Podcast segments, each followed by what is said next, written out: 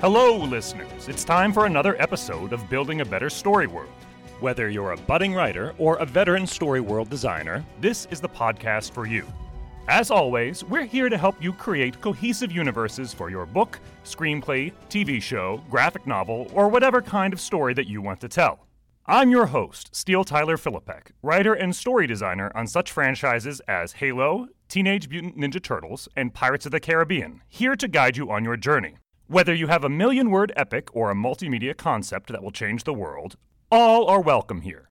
We're continuing our series about the five basic elements of storytelling. As a quick refresher, they are the protagonist, or the main character of your story, a need, something that the main character must fulfill on their journey, an obstacle, preventing them from achieving that need, a choice your character makes to overcome that obstacle, and a resolution, meaning whether they succeed, fail, get a bit of both, or neither. Two episodes ago, we used a popular literary and cinematic figure. Expecto Patronum! To highlight your own protagonist, and then crafted elements for that character so that you wound up with someone who has a non relatable strength that reflects an aspirational world, a relatable flaw that reflects our own world, an outer goal that's seemingly impossible to achieve, and an inner goal for which your main character must strive. Next, we used an influential television show with four main characters. To highlight inner and outer goals, dividing them into four basic types power, security or control, wealth, and love. Before we go any further, however, remember that this series is about creating worlds and crafting stories within those worlds. Not every film or book needs to be a gigantic universe, but for those who want something a little grander or perhaps more interconnected, there are some important elements to remember. Your story has to exist across more than one media platform and maintain momentum over the course of years of content. Solidifying your foundation will make it more likely that fans will fall in love with your story. We now come to the third ingredient in this mix, and one that is the most often overlooked. Today, we're going to be talking about obstacles those things that stand in the way of our characters achieving their dreams. Sometimes they're physical. I admit it, you are better than I am. Then why are you smiling? Because I know something you don't know. And what is that? I am not left-handed. But, of course, a great villain can turn even a mediocre story into something that audiences love. Bull Run Town. You know who. Say. Remember also that your main character should have flaws. There have to be internal obstacles that hold them back or perhaps drive them to succeed. These range from alcoholism. So here's what you slip me a bottle of bourbon, a little glass, and some ice. To being easily offended. What's wrong, McFly? Chicken? What did you call me, Griff? You'll need a lot of these over the course of your story, but you shouldn't overdo it a couple big ones go a long way. Remember, the character has to go on a very long journey. If the obstacles seem insurmountable up front and your characters still go on their quest, audiences will admire their daring.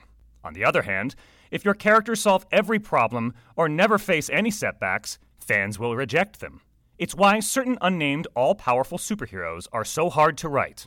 Everything is too easy. So let's follow a popular character that showcases these struggles in an outlandish and fun way.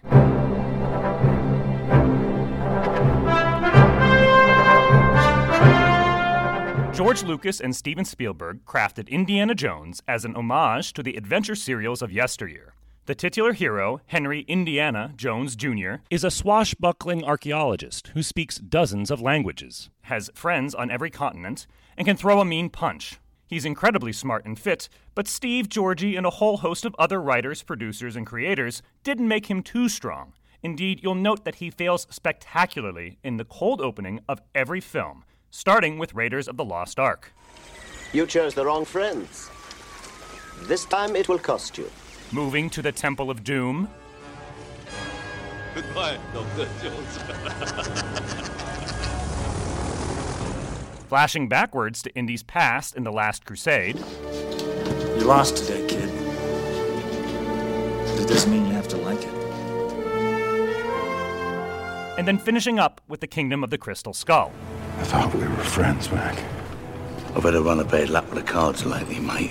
In fact, Indiana Jones is constantly failing. He loses the Peacock's Eye diamond, is almost killed in an airplane crash, nearly drowns in river rapids, is captured by a cult, brainwashed, is trapped on a bridge over a chasm, almost has his heart ripped out, loses two ancient artifacts, and in the end, returns one without getting anything in the way of compensation. And that's just one movie. If you think I'm going to Delhi with you or any place else after all the trouble you've gotten me into, think again, Buster. I'm going home to Missouri where they never feed you snakes before ripping your heart out and lowering you into hot pits. This is not my idea of a swell time. We'll be going through all those roller coaster loops in due time. First off, let's get some of the big external obstacles that are going to thwart your protagonist. What better place to start than with a good villain? Well, you don't have to have a villain per se, for the same reason that you may not have a traditional hero. Your main character may be a bit amoral, while the person standing opposite may be more noble. Let's stick with the antagonist then, which has its root in the ancient Greek word antagonistes, which means struggling against, opposing, or rivaling. Just like your main character, your antagonist should have a non relatable strength, a relatable flaw, an outer goal, and an inner goal. The difference is that your antagonist should one up your protagonist in each of these. Your antagonist should have greater strengths and more insidious flaws. Their outer goal should be more easily achieved, and their inner goal shouldn't cause them nearly as much concern. Why? Because compelling villains make for compelling heroes. If the good guy can beat the baddie with ease, your story is going to end very quickly. If your black hat wearing mustache twirler struggles too much, then audiences will find them incompetent. This may be your goal if you're creating a comedic rival. What do you intend to do, sir? Delta's already on probation. They are? Yes, sir. Oh. Then, as of this moment, they're on double secret probation. By the same token, impressive foils will seem less impressive if they fumble right out of the gate. To examine all of this, let's take a look at the very first primary antagonist in the Indiana Jones series René Belloq. Dr. Jones, Again, we see there is nothing you can possess which I cannot take away. He's an archaeologist, just like Indiana Jones. But they couldn't be more dissimilar. Dr. Jones grew up in a middle class household. He has to beg his local museum to fund his expeditions. Is an underpaid professor at his university, and though he would argue against it, he's on a quest for truth. Archaeology is the search for fact, not truth. If it's truth you're interested in, Dr. Tyree's philosophy class is right down the hall. He's a stickler for details and a believer in getting his hands dirty. I want to be a good archaeologist. You gotta get out of the library! Indy says he's after fortune and glory, but he always does the right thing. Belloq, on the other hand, is a mercenary. Despite having grown up in wealth as the scion of a French winemaking family, he steals from other archaeologists, kills without remorse, and is seeking to get as much as he can for himself. He even goes as far as to attempt an arcane ritual that will bring him closer to God.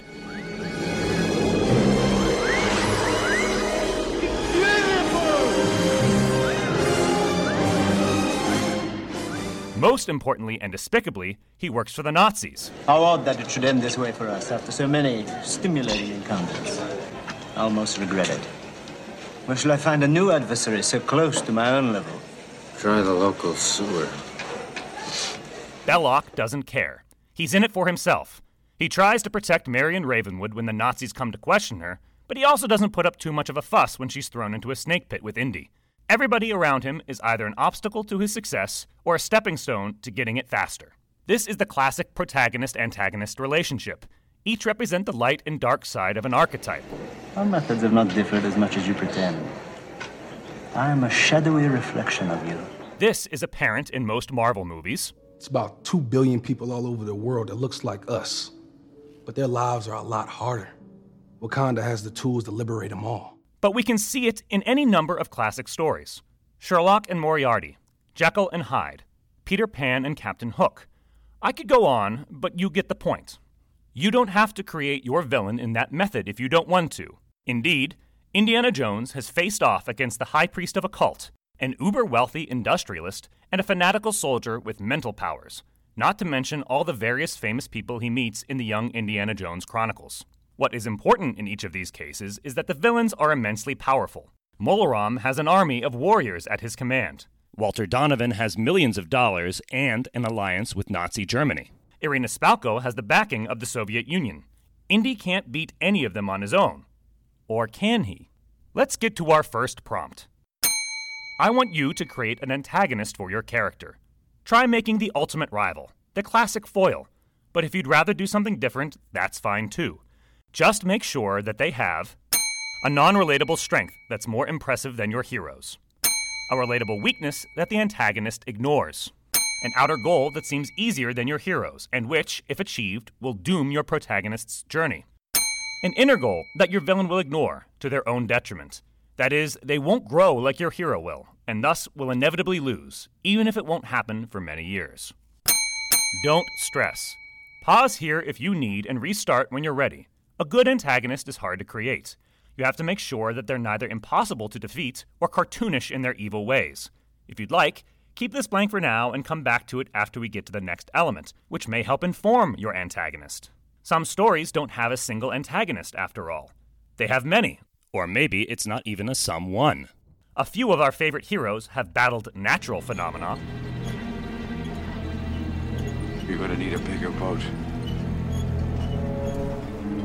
or society. That sense of inevitable victory over the forces of old and evil.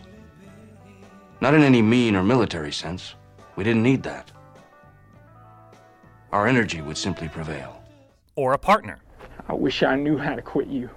These are really more like antagonistic forces. The main characters in these stories aren't facing off against villains so much as trying to change the world, or themselves.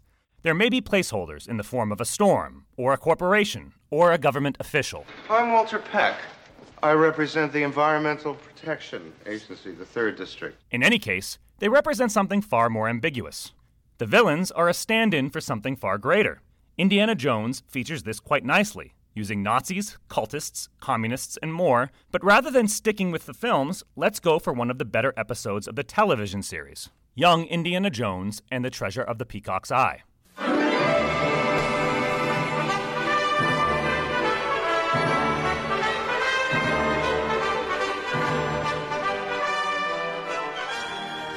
This television film, which originally aired on the Family Channel in 1995, was one of several postscripts to the Young Indiana Jones Chronicles, which were later packaged on VHS and DVD as standalone adventures.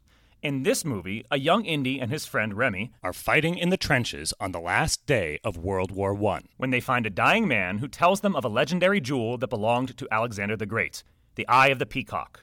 The Eye of the Peacock. You must stop him! Stop him! The Eye of the Peacock. Indiana then travels from London to Egypt to the South Seas in what amounts to a wild goose chase. After some advice from an archaeologist, Indiana abandons his quest and returns to the States to pursue higher education. This is a seminal moment in Indiana's life. Before, he was driven only by passion. He even volunteered to fight in World War I before the U.S. had entered the conflict. After, Indiana became more interested in science. He could still throw a punch, of course, but his reasoning was grounded in reality. So forget any ideas you got about lost cities, exotic travel, and digging up the world. We do not follow maps to buried treasure, and X never, ever marks the spot. Indeed, his struggles with faith are a large part of why he and his father became estranged. This is an obsession, Dad. I never understood it. Never. Neither did Mom. Yet at the same time, he never quite gives up on his faith. He will witness numerous fantastic events over the course of his life. Some can be explained away, but Indiana seems to believe in some form of a higher power. Otherwise, he wouldn't have survived the opening of the Ark of the Covenant. Marion, don't look at it. Shut your eyes, Marion. Don't look at it no matter what happens. Indiana's struggle between faith and science pushes and pulls him throughout his entire career, and that's a good thing. He never settles for one or the other. He has seen how fanaticism whipped the world into a frenzy in World War I, watching how young men died, and for what? Whereas Nazis, the Thuggee, Soviets, and other fanatics that Indiana comes into contact with all succumb to that desperation, Henry Jones Jr. keeps on chugging. In a sense, that is one of the main themes of the series one person fighting against the forces of fanaticism. Other examples that make for great foundations in story worlds include Human versus Nature, Sandstone, well weathered. Still want to be a bit careful of this stuff. We're pretty loose. Human versus Human, When you play the Game of Thrones, you win or you die. Human versus Faith, I suppose your gods aren't as cryptic as ours. Our gods are dead. Ancient Klingon warriors slew them a millennia ago. They were more trouble than they were worth. Human versus Society, Uh, so we have to pass uh, civil rights protections, employment rights protections, and roll back these anti-trans and others bills. Human versus Technology, The Matrix is a computer generated dream world built to keep us under control. Human versus Reality, Duck season! Rabbit season! Rabbit season! Duck season! Rabbit season! I say it's duck season, and I say fire! Now it's your turn. I want you to pick one type of antagonistic force for your story world. You can make it exact if you want, or double up. In any case, make sure that your forces match your antagonist. Or if you haven't come up with an antagonist yet, think about how this antagonistic force could be represented in a character. Are you good? When you're ready, let's continue. We're nearing the end, and we haven't even gotten to the fun yet the obstacles in your stories themselves. Audiences love seeing their characters get into scrapes, be it romance, comedy, mistaken identity, or any number of things. The way your characters get in and out of them says as much about their world as it does about their personality. You'll need to have a bunch of them in your story in order to drive the plot forward so that you're not just stuck with people yapping away at each other in a cafe somewhere. That being said, I'm not going to ask you to think of every possible scenario or every potential problem that your characters might face. The vast majority of these need to be organic. They need to come from the context of whatever particular story you're working on. Trying to force too many up front is going to bog your story world down. Instead, think about the broad challenges in which your protagonist and antagonist might engage. Are there Venetian balls or are there frat parties? Is it about winning the big game or is it about making the team? Is it about leading a nation or going it alone despite societal pressures? Use language to help you out. A story about a caper and a story about a heist will be similar in terms of plot, but will differ with regards to tone or genre. Let's examine some secondary content from the Indiana Jones universe. The classic point and click adventure, Indiana Jones and the Fate of Atlantis.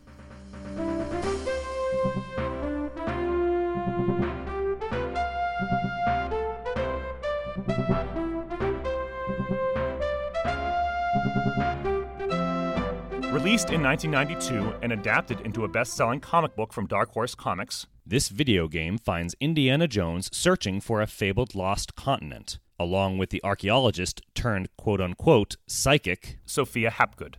Together, the two must reach their destination before a contingent of Nazis, or else the world is sure to fall under Germany's boot heel due to the Atlantean super technology that will supposedly assure them of victory. Indiana Jones has featured in a number of video games over the years. The Fate of Atlantis is arguably the best received and most well remembered by the fan community. One of the reasons is the charm of the gameplay itself, but another intrinsic element is the puzzle solving in it. The player, in the role of Indy, must piece together a mystery that spans continents and millennia, with nothing but their wits and what they find along the way. There is a bit of action, as Indiana Jones has never been known to shy from a fight, but this game understands that a brawl is not the only thing that happens in an Indiana Jones adventure. He struggles with women. He searches for clues. He tries to think his way through ancient booby traps. In other words, the franchise is definitely swashbuckling, but it also has a foot in the real world. This is something that better writers understand when they're crafting work in the Indiana Jones franchise. Yes, the world of Indy is one of mysticism and horror, but this is the spice of the series, rather than the meat. The movies, television show, books, and video games are all over the top in terms of action, but the spiritual stuff is usually reserved for a few brief moments that hint at things far grander. If Indiana Jones is surrounded by the surreal, then his quest to find truth is undermined from the very beginning. Instead, Indiana Jones features, in no particular order, car chases, ancient tombs, secret treasure, scrolls in forgotten languages, struggles with students, the ethics of archaeology, questions about a human's role in the course of history, and, of course, bullwhips. So, for your own story, let's build a few of these challenges as well. I want you to first create a list of 10 obstacles that your protagonist is going to run into again and again. These should be broad enough that they can take any kind of form. Your character may have a phobia of some kind. Snakes. Why did it have to be snakes? But it would be better if it's something more general, like creepy crawly things that make people squirm. Yeah, there's something on the ground. Phil has devil fortune cookies. Oh, rats. If you need them, here are some ideas. Write two kinds of puzzles that your character might have to think through. Write two kinds of conflict that your characters might engage in one physical and the other cerebral or verbal, making sure that they're tied to your antagonist or antagonistic force. Write two kinds of locations in which we might find your characters. Write down two kinds of items that your character might use, want, or search for. Finally, write down two kinds of themes that aren't easily answered and that you want to explore in your story world. If you're following along, you'll probably want to pause, because there's a follow up to this. If not, or if you're just listening, we're going to continue on to part two of the prompt. Your protagonist should struggle with these elements, sometimes winning and sometimes losing. Oftentimes, they'll get in their own way, or else use every ounce of willpower to win just when all seems lost. On another piece of paper, then, I want you to think up two ways that your character will try to solve these challenges, but in opposite fashions. One of these should be some unique way that your character can succeed in such a situation, based on their personality, strengths, flaws, or goals. The other should be some unique way that showcases why your character can fail. As an example, Indiana Jones gets into a lot of chases, from cars to boats to motorcycles to planes. Sometimes he just slugs his way through, but at other times, his brawn just doesn't work, and he needs the brains of a sidekick to help him. I suddenly remembered my Charlemagne. Let my armies be the rocks and the trees and the birds in the sky. Note that in both cases that I'm not saying your characters will succeed or that they will fail. Many characters find ways to turn their flaws into strengths, or realize that their strengths cannot solve a particular situation. What's more important is that you're thinking about ways that your characters can work through your story world, while at the same time building a few pieces that make your story world unique. When you've finished that up, you should have an antagonist with a strength, flaw, outer goal, and inner goal. An antagonistic force that your protagonist fights against, or else that is the fuel for your quote unquote main villain. A set of 10 broad challenges that your protagonist might face, as well as a couple of ways that your hero might deal with them one in which their strength aids them, and one in which their flaw hinders them. If you've got them all, fantastic. You have three major elements of your story world completed. Next up, we'll be getting into choices, both the kind that your character makes and those that you as a creator come up with. Until then, keep up the good work and keep on listening. You can find me on Twitter at Words of Steele, W O R D S O F S T E E L E, or on my website, steelefilipek.com. S T E E L E F I L I P is in Peter E K. If you'd like to share your work, or get notes, or appear on an episode, please reach out. Make sure to subscribe. Talk soon. Building a Better Story World is written, produced, recorded, and sound engineered by Steele Tyler Filipek. The theme song, Asia, is by Ilya Marfin via icons8.com. All narrative clips are used under the Fair Use Doctrine, as defined by Title 17 of the United States Code, subsection 107, in that they are used for nonprofit educational work for the purpose of analysis, have been transformed from their initial records by audio engineering for podcasting, and are not substantive of the entire work, or function as a direct market substitute. Audio effects are provided by freesound.org under the Creative Commons license. If you feel that this production has unfairly used a piece of audio to which you own the rights, please contact helmstarmedia at gmail.com.